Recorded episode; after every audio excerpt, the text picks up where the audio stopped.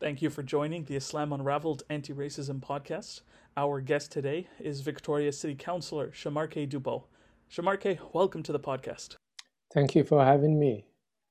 I would like to start by acknowledging that our anti racism work in the province of British Columbia takes place on the unceded ancestral territory and homes of the First Nations people.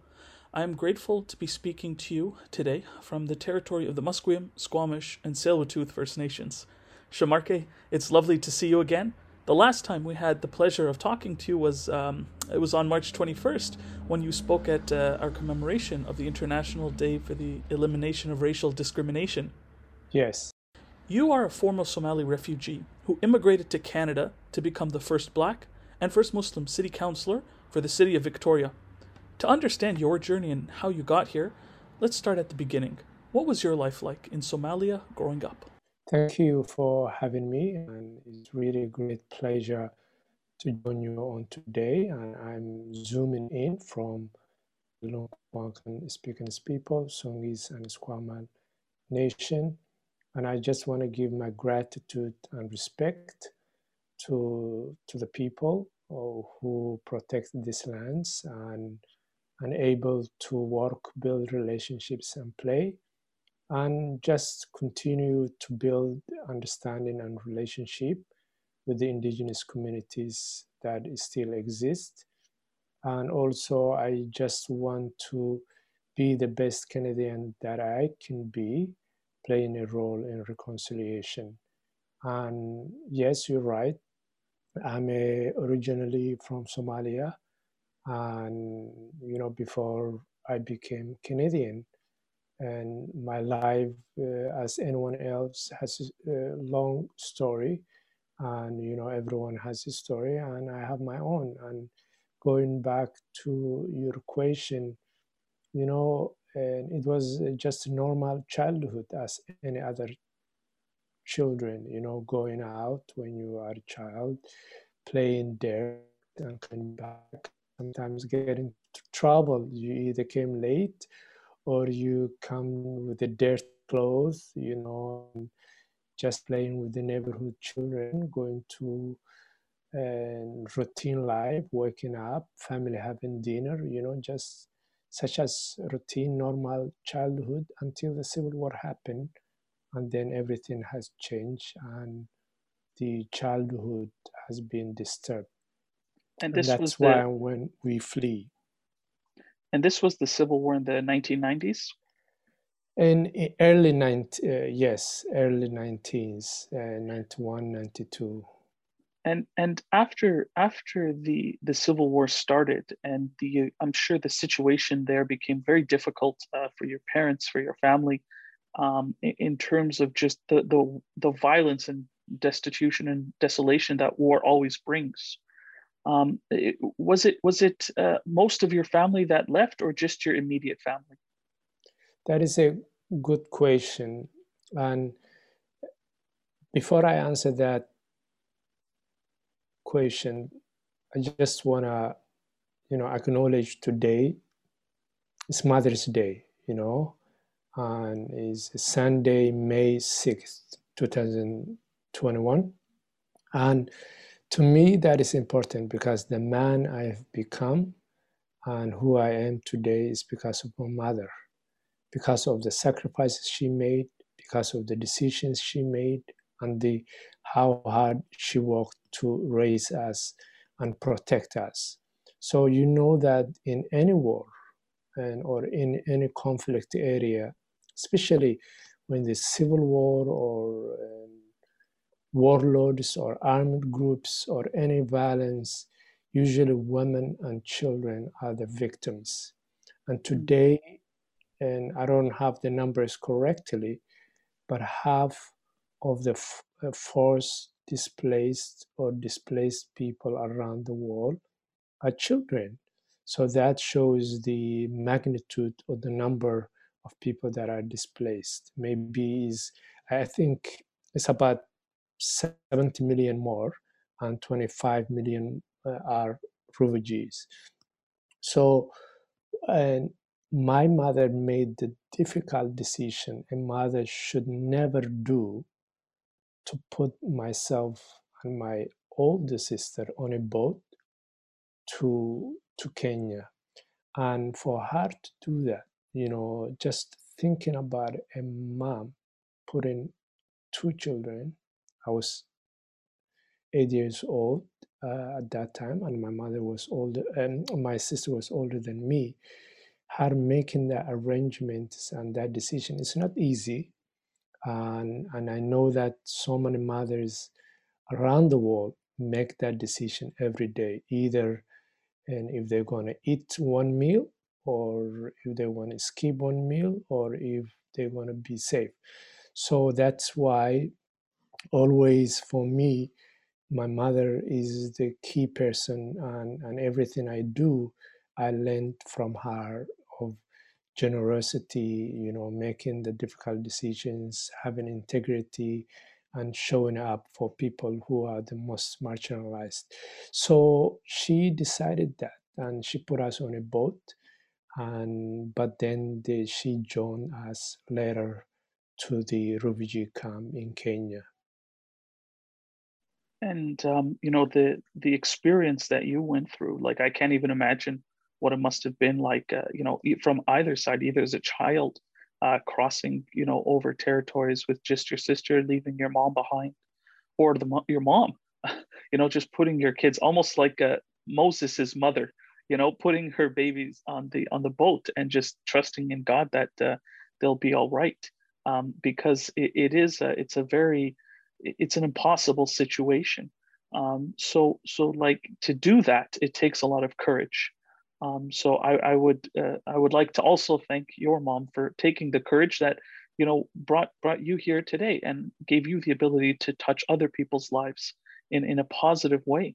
And uh, many of our audience uh, might or might not be aware, but uh, Kenya is actually home to the world's largest refugee camps. Um, and and so you were you were part of that journey. You joined that. And and how long did you spend in Kenya with your sister? That's a good question. And yes, you're right. And I am grateful and to the Kenyan government and public people of Kenya to welcome and all kind of refugees from Congo, from Sudan, from Ethiopia, from Somalia. And in the early 19s, there was influx of refugees, and I was part of those boat people and uh, that's the language is often used even now when we see the people who are trying to get to Europe or trying to get to Yemen and other countries through boats. Uh, I've lived in, in a refugee camp called Utange. It, it doesn't exist now. And the reason is that because it was in Mombasa, and the coast coast city, beautiful city, but the refugee camp was isolated and it was in on a farmland where there was a prison, you know, and on the other side of the water, I remember there was a resort. The night, uh, because we didn't have light and things like that, we used lamp and you know uh, those kind of things and the moon to keep us uh, the light. But certain area of the refugee camp has a light but that's street lights the core uh, market. But when you go to the zone a zone b zone z zone z uh, usually the lights are lamps and, and, and, and that's mm. where uh, family use but the strange thing is on the other side of the water and is a resort. So at night we could see the music and, and you know the lights coming from. And sometimes now that I've grown up, I wonder people who were going to that resort if they knew there was a camp on the other side. you know, if they even knew what was going on. The stories uh, yeah, of people exactly. there, yeah, they were partying and having fun and exactly wow yeah and it, it just makes me think and and so, you know, they closed in 90, uh, end of 1995, beginning of 1996. And the reason was because uh, there was a big tension between the local and the refugees because the refugee camp was expanding. And that uh, caused a bit of a tension with the farmers.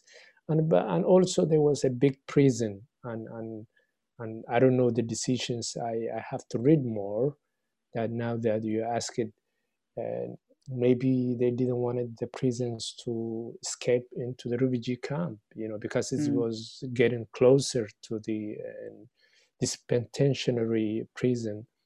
So yeah, you know, the refugee camp is a refugee camp. You know, uh, you can't leave until you ask permission, and as children we run around, play, you know, and, and go to traditional uh, Quranic uh, classes. You know, there wasn't structural formal education uh, a lot. It was building up with the UNICEF. And, you know, just, I, I remember as a child, I learned a lot of them stories of Musa, you know like there's so much lessons to learn from from that and now that you mention you know when you talk about struggle and, and and facing the fear and things like that. So there is a lot of uh, lessons that anyone could draw from the, the, story of Musa, right? So it was interesting that you mentioned that. And life was normal, you know, just children because the parents are the ones that who make those decisions. But, you know, you uh, line up for food ratio, you, you line up for the bathroom, you line up for water, you know, the, those things that are so privileged right now, you know, living in Victoria is sometimes when I think those old days is, yeah, it's, it, it feels unreal. It, it, can, it absolutely can. And well, one of um, the previous people we spoke to, um, she was saying that it was amazing not having anything to lean on when she was in a refugee camp in Jordan like there's no walls to lean on there was no chair to lean on it, for them they were just intense so we can't always understand the blessings that we have in our day lives until uh, you realize how for for millions of people uh, for instance you were just saying the um, uh, the percentage of children. It's it's so 80 80 million forcibly displaced and refugees in the world today 40% children. So tens of millions of children going through similar experiences and and to to be able to have hope and to come out on the other side and and to have resilience uh, after going through that um, it, it's it's i you know it's incredible. And and to, and for yourself how, how long were you in the kenyan uh, the kenyan camp? Like how long were you there? Yeah i, I was i was there five years and okay. about uh, about five years. But it's interesting uh, you got the number 8 million correct? And for yeah it was uh, when it's interesting, uh, because when we first started uh, refugee work, the number was 70 million. Mm-hmm. And I just uh, I just updated myself and looked for, before this call, and uh, mm-hmm. it's 80 million today. Correct. And and uh, the reason why I ask you exact number is that sometimes we speak of numbers, but each number there is a story behind it. Each number is family behind it each number they say Joe, wedding, death, you know, new baby born, you know, every story. So sometimes we speak people as numbers, but we forget them the stories and and and and, and their lived experiences and the struggles. I think if we speak more of the stories, then people could relate that. Absolutely, absolutely agreed. And one of the initiatives we had specifically to uh, to deal that was the uh, refugee portal podcast, um, which which tried to highlight those stories. And mm-hmm. we have an upcoming event on um, June twentieth, the World Refugee Day, which we're very grateful uh, to you uh, to be speaking at, to again to show those stories for people to understand and and to relate to, and and and and really have a, a broader appreciation for the struggle as well as the contribution of refugees. Um, mm. So, uh, you know, it, it, thank you for mentioning that. It is very important to always remember. And, um, you know, and, and back to your story. So you were maybe about 13 years old when you left Kenya. And, and where, where did you guys go now? Yes. Uh, before I answer that, I, I just want to go back to something you said about the yeah. World Refugee Day. And, yes. and, and thank you for organizing an event to highlight the contribution and the plight of refugees, the 80 million people around the world, just to stop for a moment and to reflect and remember, but also to celebrate those who were former refugees or current refugees, how much they added to the culture and the economy of our communities. So when I was new to Victoria and when I moved 2012 and I, October, that's when I moved to City of Victoria.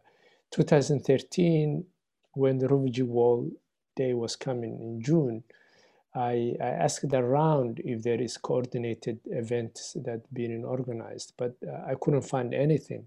So that's why when I established and brought the community together, World Refugee Day Victoria, which is uh, now steering committee that organizes events around the city and every year. Uh, I'm not part of it now because it it runs by itself right now. But the first thing I did in 2013, I remember, is walking into the library and meeting one of the coordinators at the public library and say, what do you think if we organize three events in three branches in, in, in Greater Victoria to highlight those stories? And it was interesting because I was able to bring uh, someone who came to Canada through the Vietnamese uh, refugees, uh, the plight of refugees. I found someone from the that has family from Holocaust. I found current refugee from Dadaab who came as a student. So I I showed the differences uh, of of people coming from all around the world in a different experiences but forcefully removed from their homes but then are all linked the story of refugee and, and just to take the negative away and to reclaim the word and, and, and say that uh, our Canada includes refugees. So I just wanted to appreciate you and taking the time to highlight an event on that day. But going to back to your uh, question, uh, yes, I was 13 years old when I lived in Kenya because we had three options. One option was either to go back to Somalia through repatriation, and and usually what happens around the world when it comes to issue of refugee, the best option the best solution is repatriation, which means going back to home.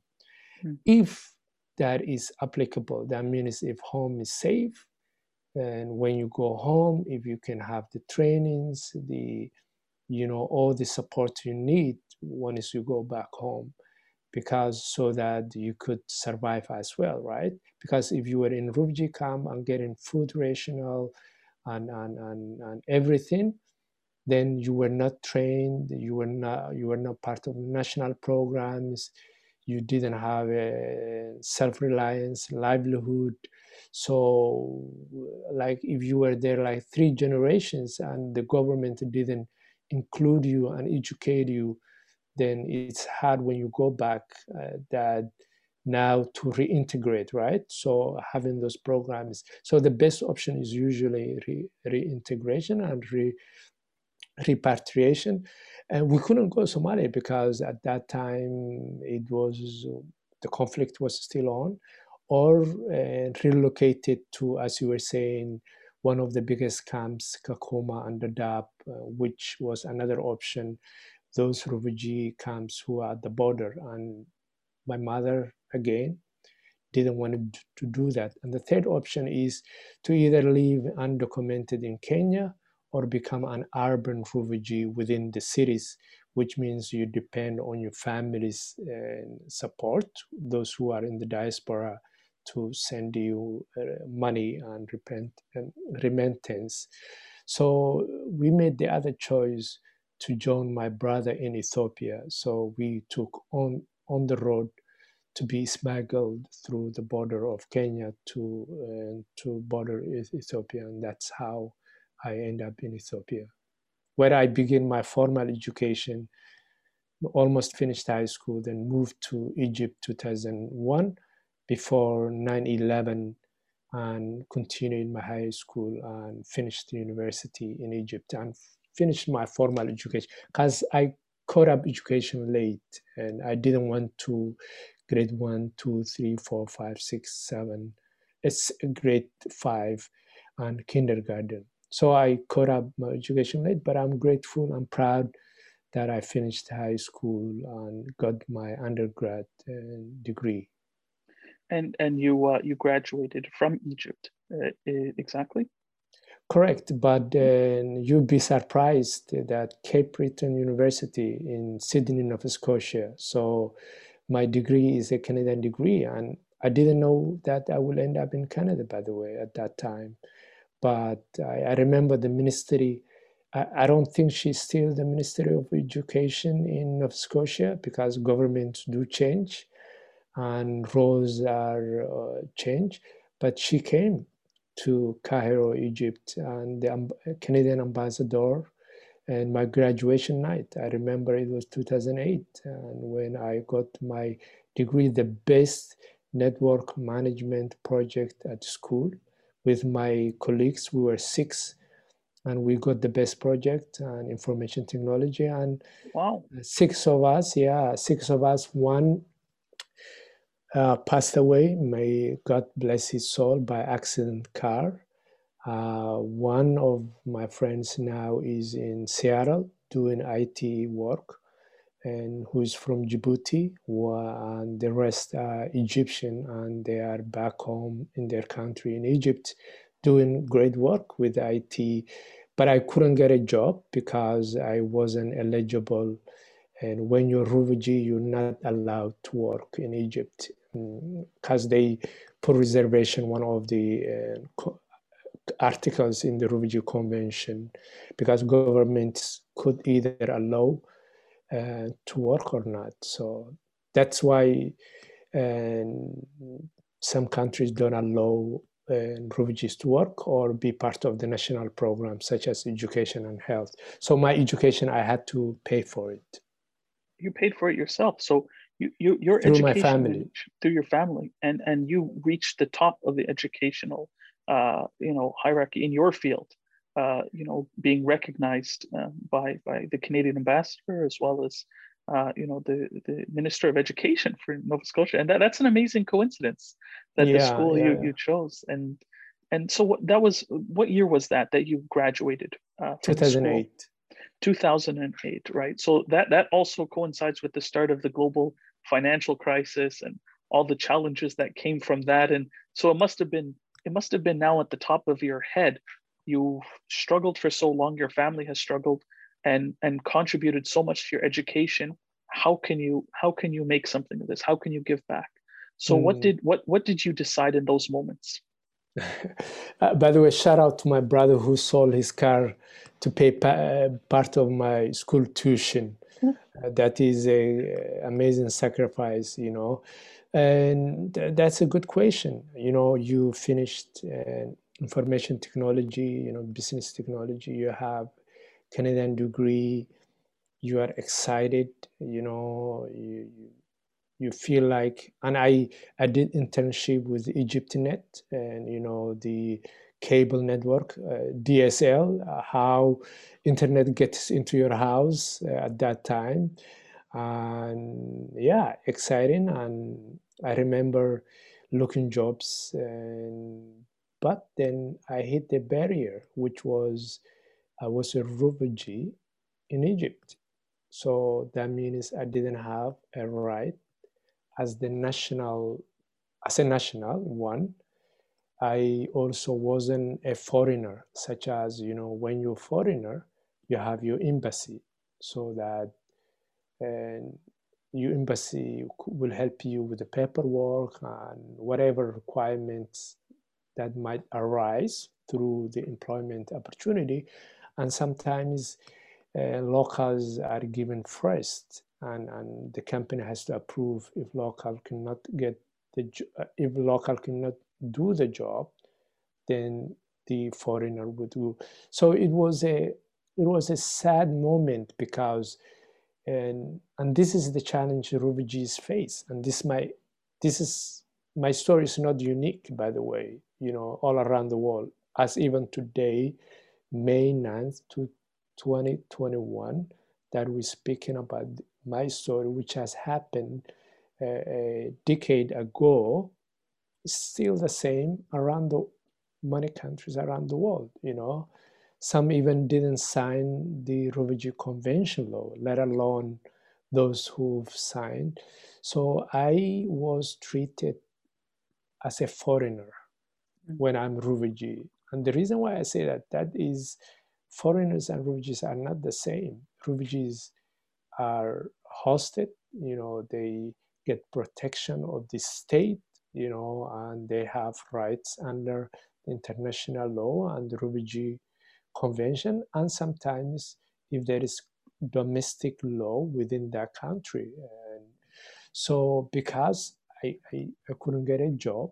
I started to give back. And while i was in the university actually i started non-profit organization uh, which was helping needy impoverished neighborhoods uh, in, in, in Cairo. Although I was refugee, I was privileged because I could afford my education, but I was giving back to the communities that welcomed me, you know, that uh, the country that and hosted me. So I was giving back those who were uh, less privileged and trying to mobilize students in my university who are really privileged and so that they can give back and one of the things we did is um, and train and women who are doing uh, you know belts bags from leather to increase their business to go to exhibitions and markets so that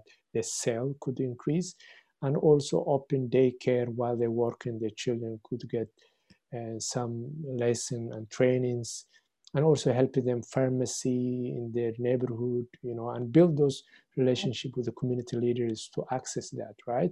So because of my passion then i realized okay uh, what could i do then i started and working with the Center Migration and Refugee Studies at the American University in Cairo and helping refugees and becoming an interpreter. I was trained as community interpreter, then I was trained as community psychosocial worker, you know, helping back and the refugees. Then I got a job uh, at a nonprofit organization, which was human rights uh, organization, and to become focal point for separated children and unaccompanied refugee and child soldiers that come to uh, in Egypt from Eritrea, Sudan, and Congo to help them the psychosocial support and work with the legal team and partners such as the UNHCR, Caritas, CARE, and the Egyptian government for the, you know, have a best interest and for the children and, and, and then help them to sometimes get resettled, but sometimes make sure that uh, their legal uh, rights is protected, but also give them access to education, to their health, and prepare programs uh, because at the end of the day, children and children, and I, I was one, so it was privileged job.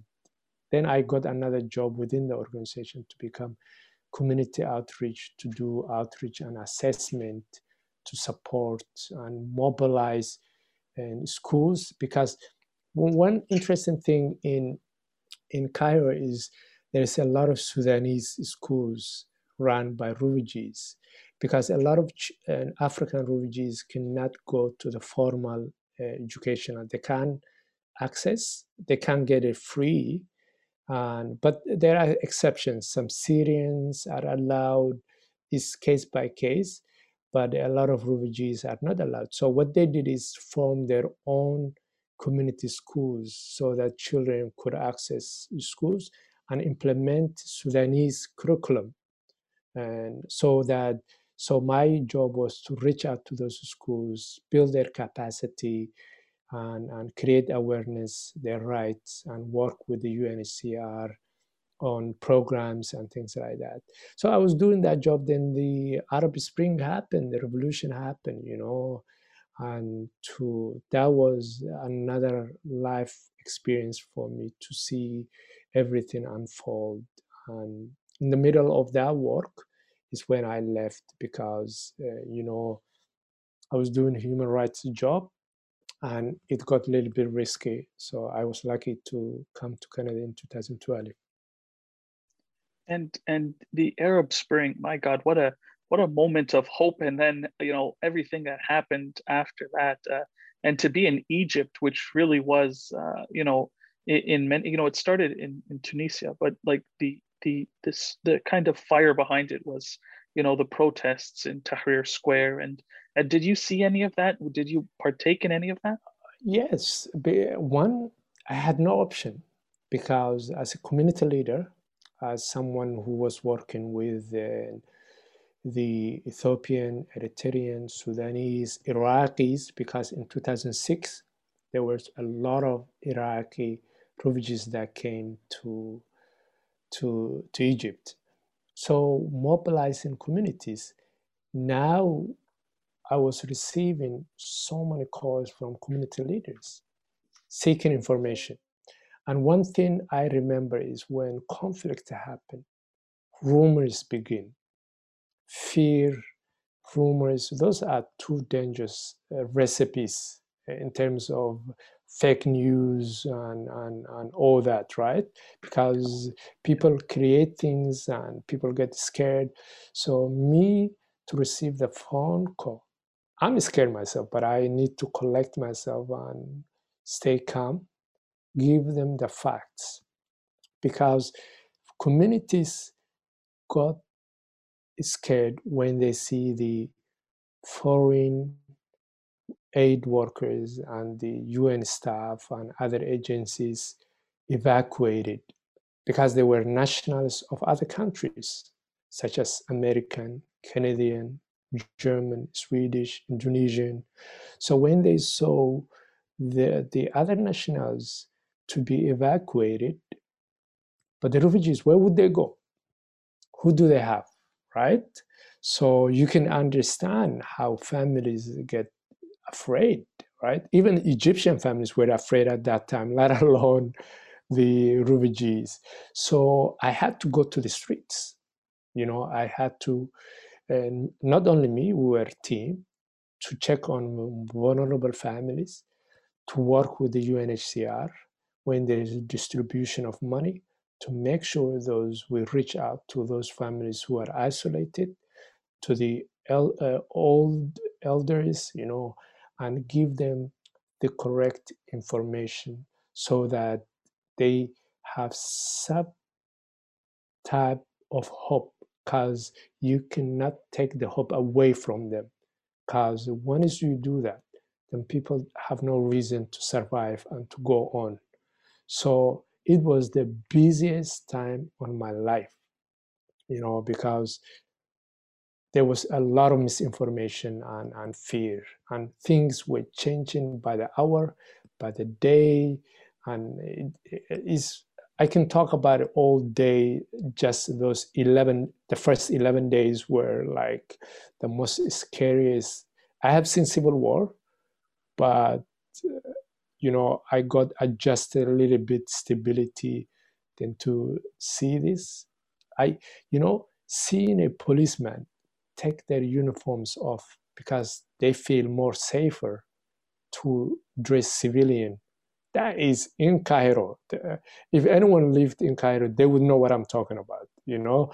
So that was an eye opening for me. And, and, yeah so i was busy helping with uh, with with with families and it, yeah like and i had uh, afro you had an afro back then I, I, will send you a picture me near uh, me and my friend just came in back from uh, distribution of money and, and registration of refugee families and uh, near a town because the military was wow. safeguarding and all the key points, including Tahrir and uh, key such as banks and government facilities.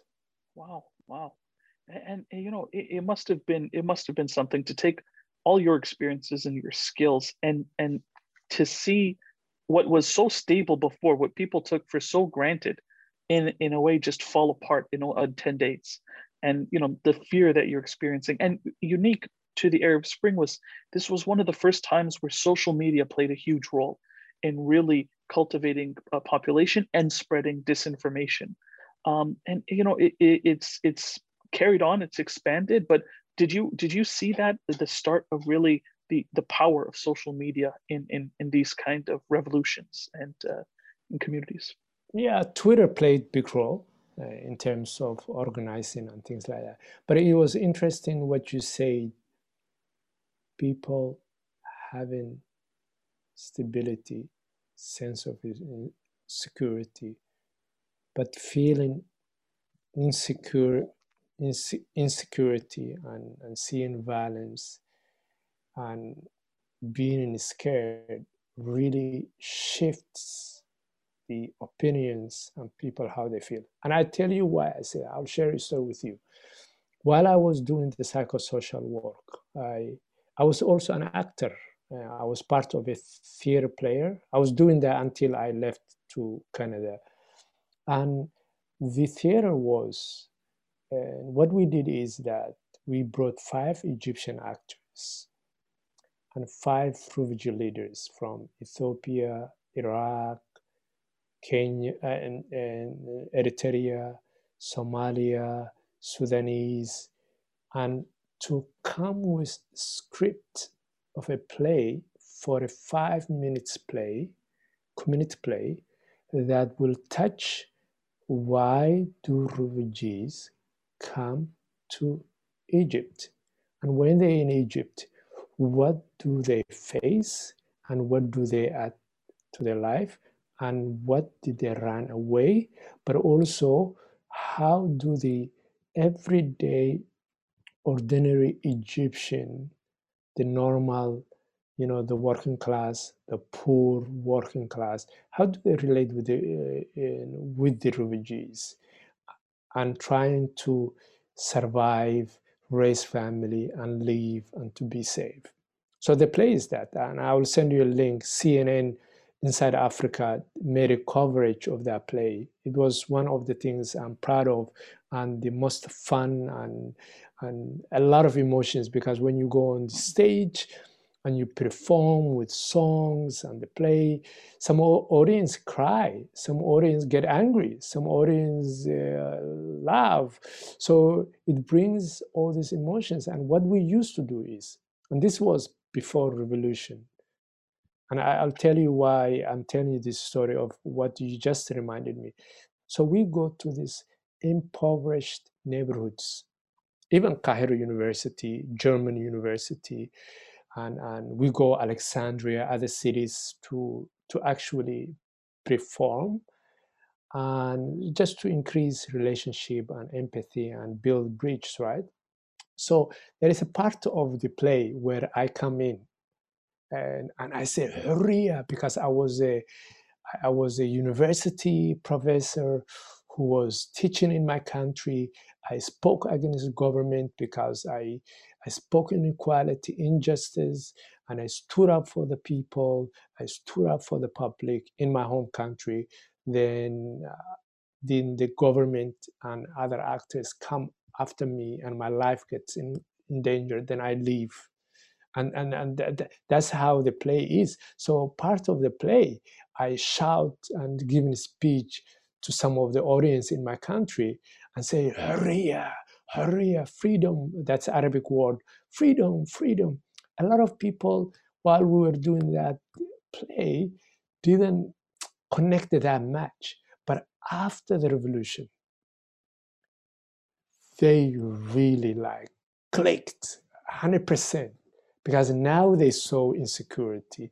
Now they saw what uh, the play was trying to say, uh, like uh, someone standing up for justice, feeling insecure. It was quite interesting to see the change of the audience, and to me, that was just mind blowing to see how people just how life experience could change you and and that's why stories are important right yeah absolutely uh, Sharmarke, absolutely and i'll i'll make sure to include a link to that play please send it to me. I'll include it with uh, the podcast everywhere we send it. You know the the truth that art can tell uh, it's so overlooked a lot of times but in essence it, it what can really turn a heart it, it's these stories told in a way that people can relate to they can relate to. And you know just to just to take the conversation from from where we're at. I'm sure we could talk about egypt for for hours and hours. I, a side fact my family is from egypt. Uh, my my dad was born there and you know i i visited a couple times before the revolution and would love to go back um, and and just to to see maybe even see your play live in person if it's still running. And and you know i would this would be something that i, I would love to do. Um, but for you, Sharmarke, after after the revolution, things became unsafe for you in Egypt, and maybe just tell us what that was like, and then how you came to Canada. I I was lucky enough because uh, someone in Winnipeg uh, thought of me, and I reached out, and they sponsored me, and and that's how I came. For instance, if I could have been arrested in, in Egypt, maybe my life would have been different. You know, I don't know what would has hap- would have hap- happened to me, right? So I am grateful that I made home to Canada, and now that I'm Canadian citizen, that means I can leave and come back to Canada anytime. When you're refugee, when you leave the country, you, you lose your refugee status. If I would have left Egypt to another country such as Sudan, then I would have lo- uh, lost the protection I had in Egypt under the Egyptian government and the UNHCR. Uh, so, and I didn't have more rights. I didn't have the right as a national and I didn't have the right as a foreigner, which you have your own embassy that looks after your interest. But now, anywhere in the world I go, I have the uh, Canadian consulate, you know, that would look after the interest of any other Canadian. So I was lucky. I end up in Winnipeg, then did a road trip because I was stressed because I was doing a difficult job, you know, and a hard job.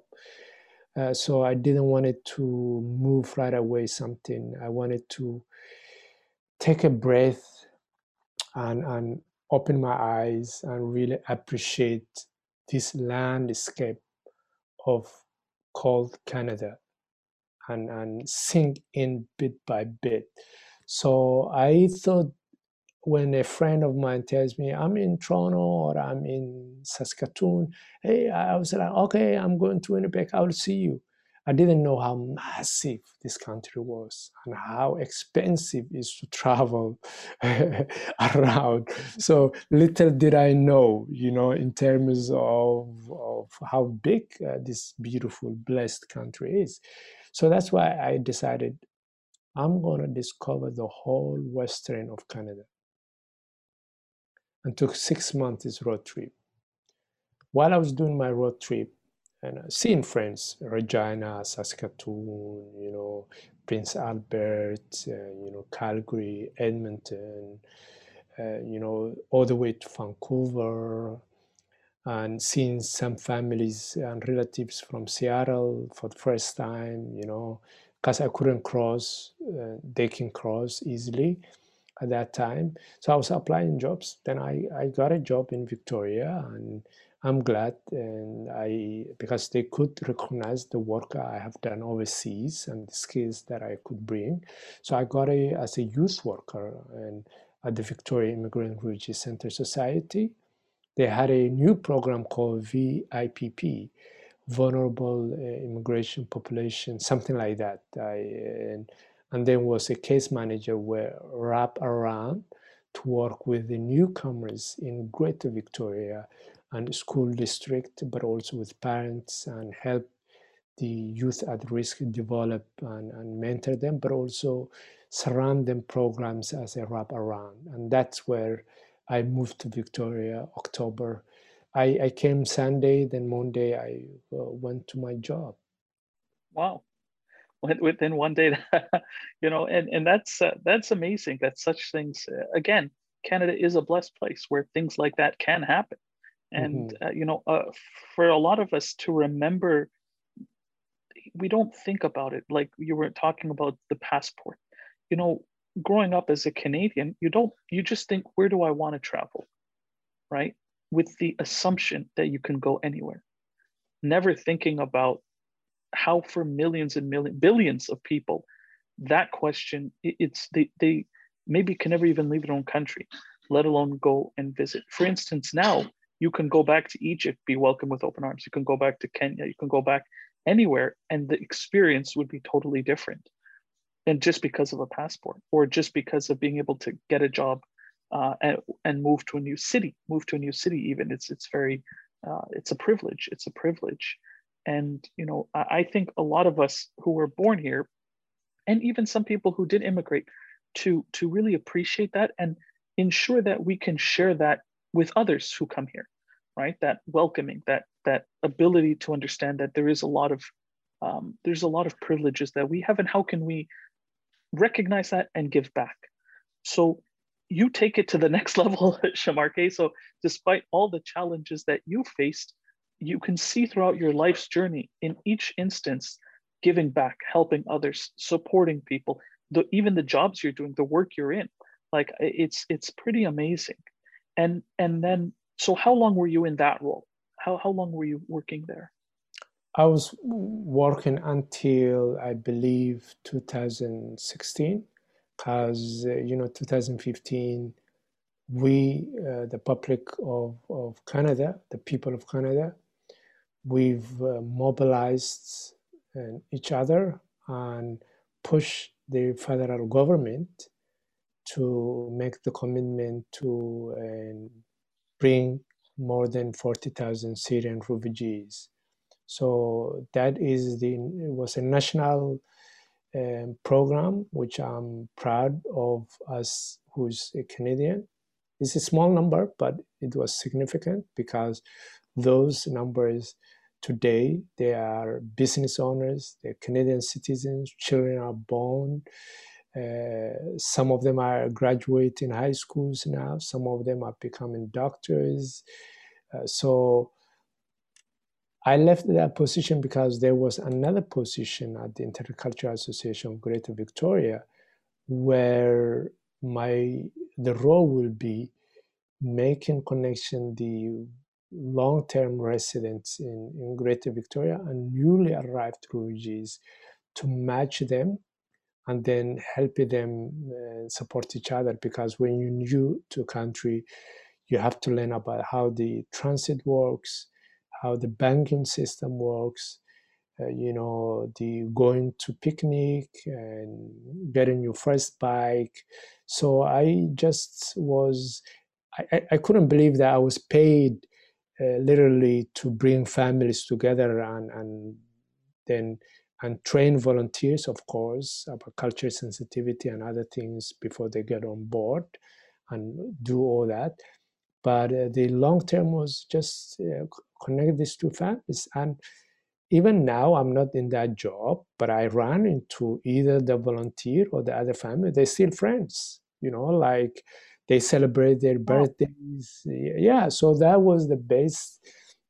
Pro, they, it used to be called host program long time ago, and through the uh, IRCC, the Immigration Refugee Canada Citizenship, is who funded the program. But I was the uh, facilitator at the Intercultural of Greater Victoria and yeah, just working with the newly arrived refugees at hotels.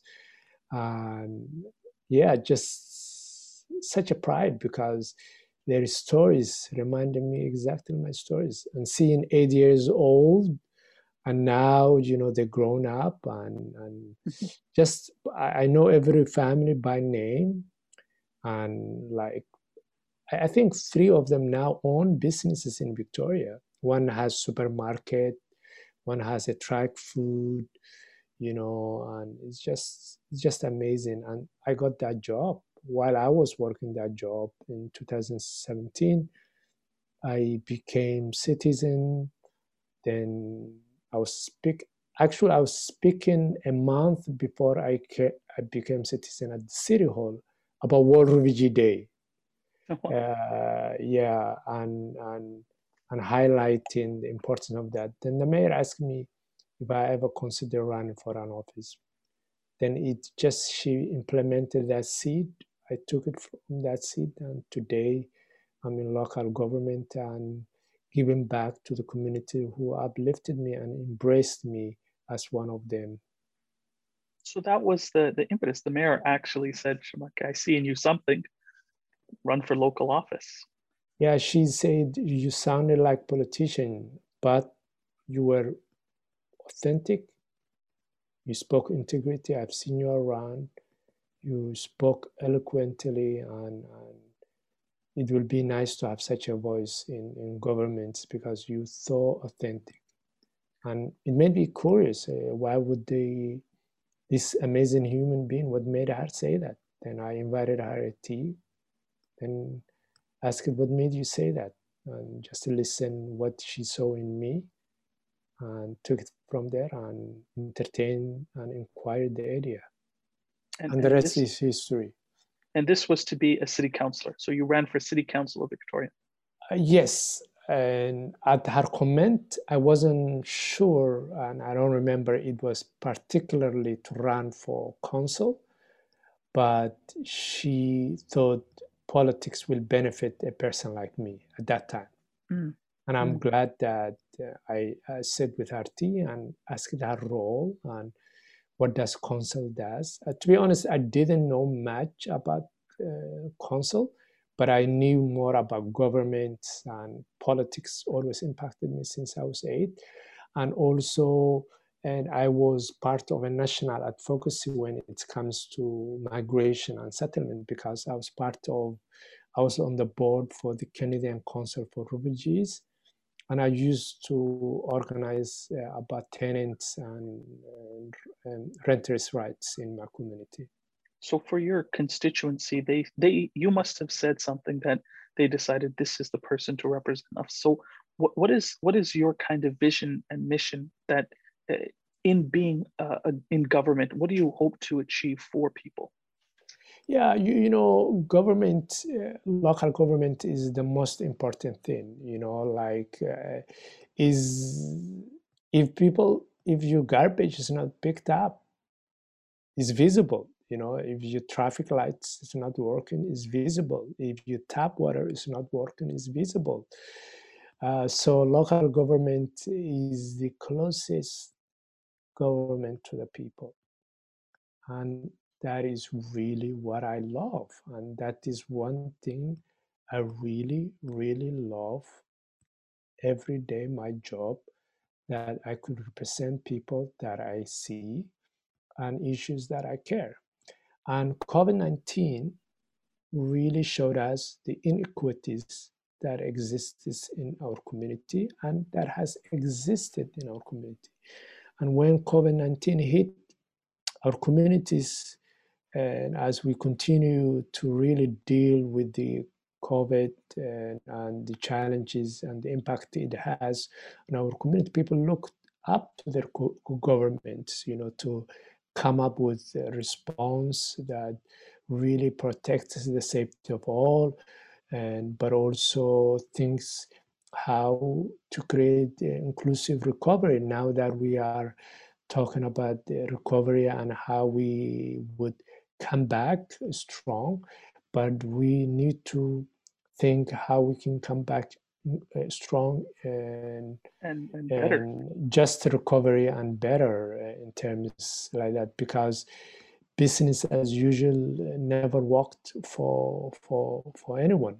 So we need economic solutions and and response that really talks about uh, the ordinary people and working class people and poor working class people and and protects you know renters but also uh, homeowners who haven't a wealthy uh, from evictions, you know, and ensure that every resident could have a trust in their local government and be able to feel they have sense of belonging in in the government. Now, uh, Sharmarke, one thing um, that stops people from being able to fully participate in both the political process as well as in society at large is, is really this elephant in the room of, of racism. Um, Canada is not immune to that. Uh, we've seen time and time again. Now, as a black man, as a black Muslim man, not just in public office, but also just as a man, um, what are your thoughts on dealing with racism, uh, this this kind of virus of hate? Yes, you're right. I am the first uh, black city council elected since uh, 152 years. And, and yes, you're right, the first Muslim. And yes, you're right, the first uh, someone who was born in the continent of Africa and who immigrated from there to, to Canada. Yes, you're right. There is under representation in politics and way too many professional uh, fields, and that will impact how we see ourselves and in the spaces we exist and move. You know, and that creates uncertainty and fear which sadly have worked toward eroding hope in some ways have affected the way uh, the way our communities are led and the way our communities are being desi- uh, designed. So that's why we need and we must have broader social and systematic change. And and that's why i i believe strongly more than ever today that we need to look who is on the table when we make policies, procedures, and, and, and, and make decisions behalf of the communities that we represent. And uh, yes, I do face racism, but that is not alone to me. Uh, that uh, indigenous people, people of color, women, and other marginalized group face as well. But I'm committed to really uh, fight for change. And, and you know that uh, studies have shown, and, and this is something proven, uh, that uh, many cities across the world in, in Canada, even within our own, uh, my own city in city of Victoria, that the chronic disparity between the have and have not are concentrated in, in low income families and sometimes low income neighborhoods that also experience a host of other social inequities. And, and that's why what we need to address to really make sure that uh, we have an equity framework and equity lenses. And that's why and I was broken record for that on council and now the city of Victoria is going to have equity EDI office inclusion and diversity and equity office and the and that and having a framework is a way to introduce set of questions to be asked, you know, who will benefit the decisions we make, who's in the table, who's is, is uh, excluded from those benefits, and why, who might be harmed, uh, how might some population groups be unfairly burdened today or in the future, how might this privilege be further entrenched, have we have important decision made directly input of those who will be most affected by the decision. So, and when we ask all that and try to transform systems, then we are able to really talk about uh, challenging and racism and discrimination because we have to really ask the hard questions where uh, we work on the system and that is advancing equity is more important now than ever and having those principles. Agreed. And COVID both highlighted it, but also allowed us to have time to think about these solutions and try and implement them. And one thing you said to tie it back to your experience was for a lot of people living in Canada, there are those people who are in those resorts.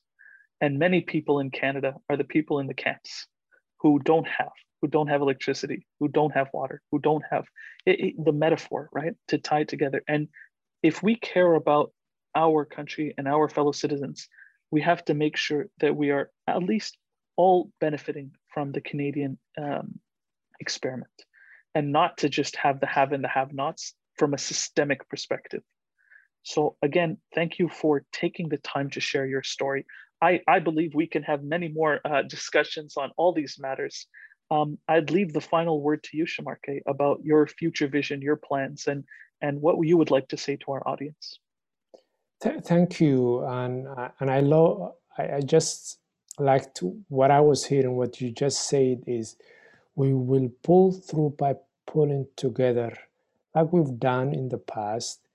Uh, that means that we need to care for each other. And this virus has shown us that we depend on each other. You know, until all of us are safe, then no one is safe. And one more thing that I want to say is that uh, this moment really calls on all of us to go all in for all of us. And that's what I'm committed to make sure that the decisions and uh, the policies that I make, it works for uh, everyday people, the working class people and the working poor people. And we are better off when we are all healthy and safe, especially the most vulnerable among us. Agreed. With love, my brother, thank you so much for taking your time. Uh, I hope you have a wonderful day and um, you know uh, peace and blessings uh, as we say in arabic assalamu alaikum. Uh, so thank you again for taking your time Sharmarke. It was a real pleasure. Thank you. It was pleasure uh, having me. Talk to you soon. Take care. Bye-bye. Bye-bye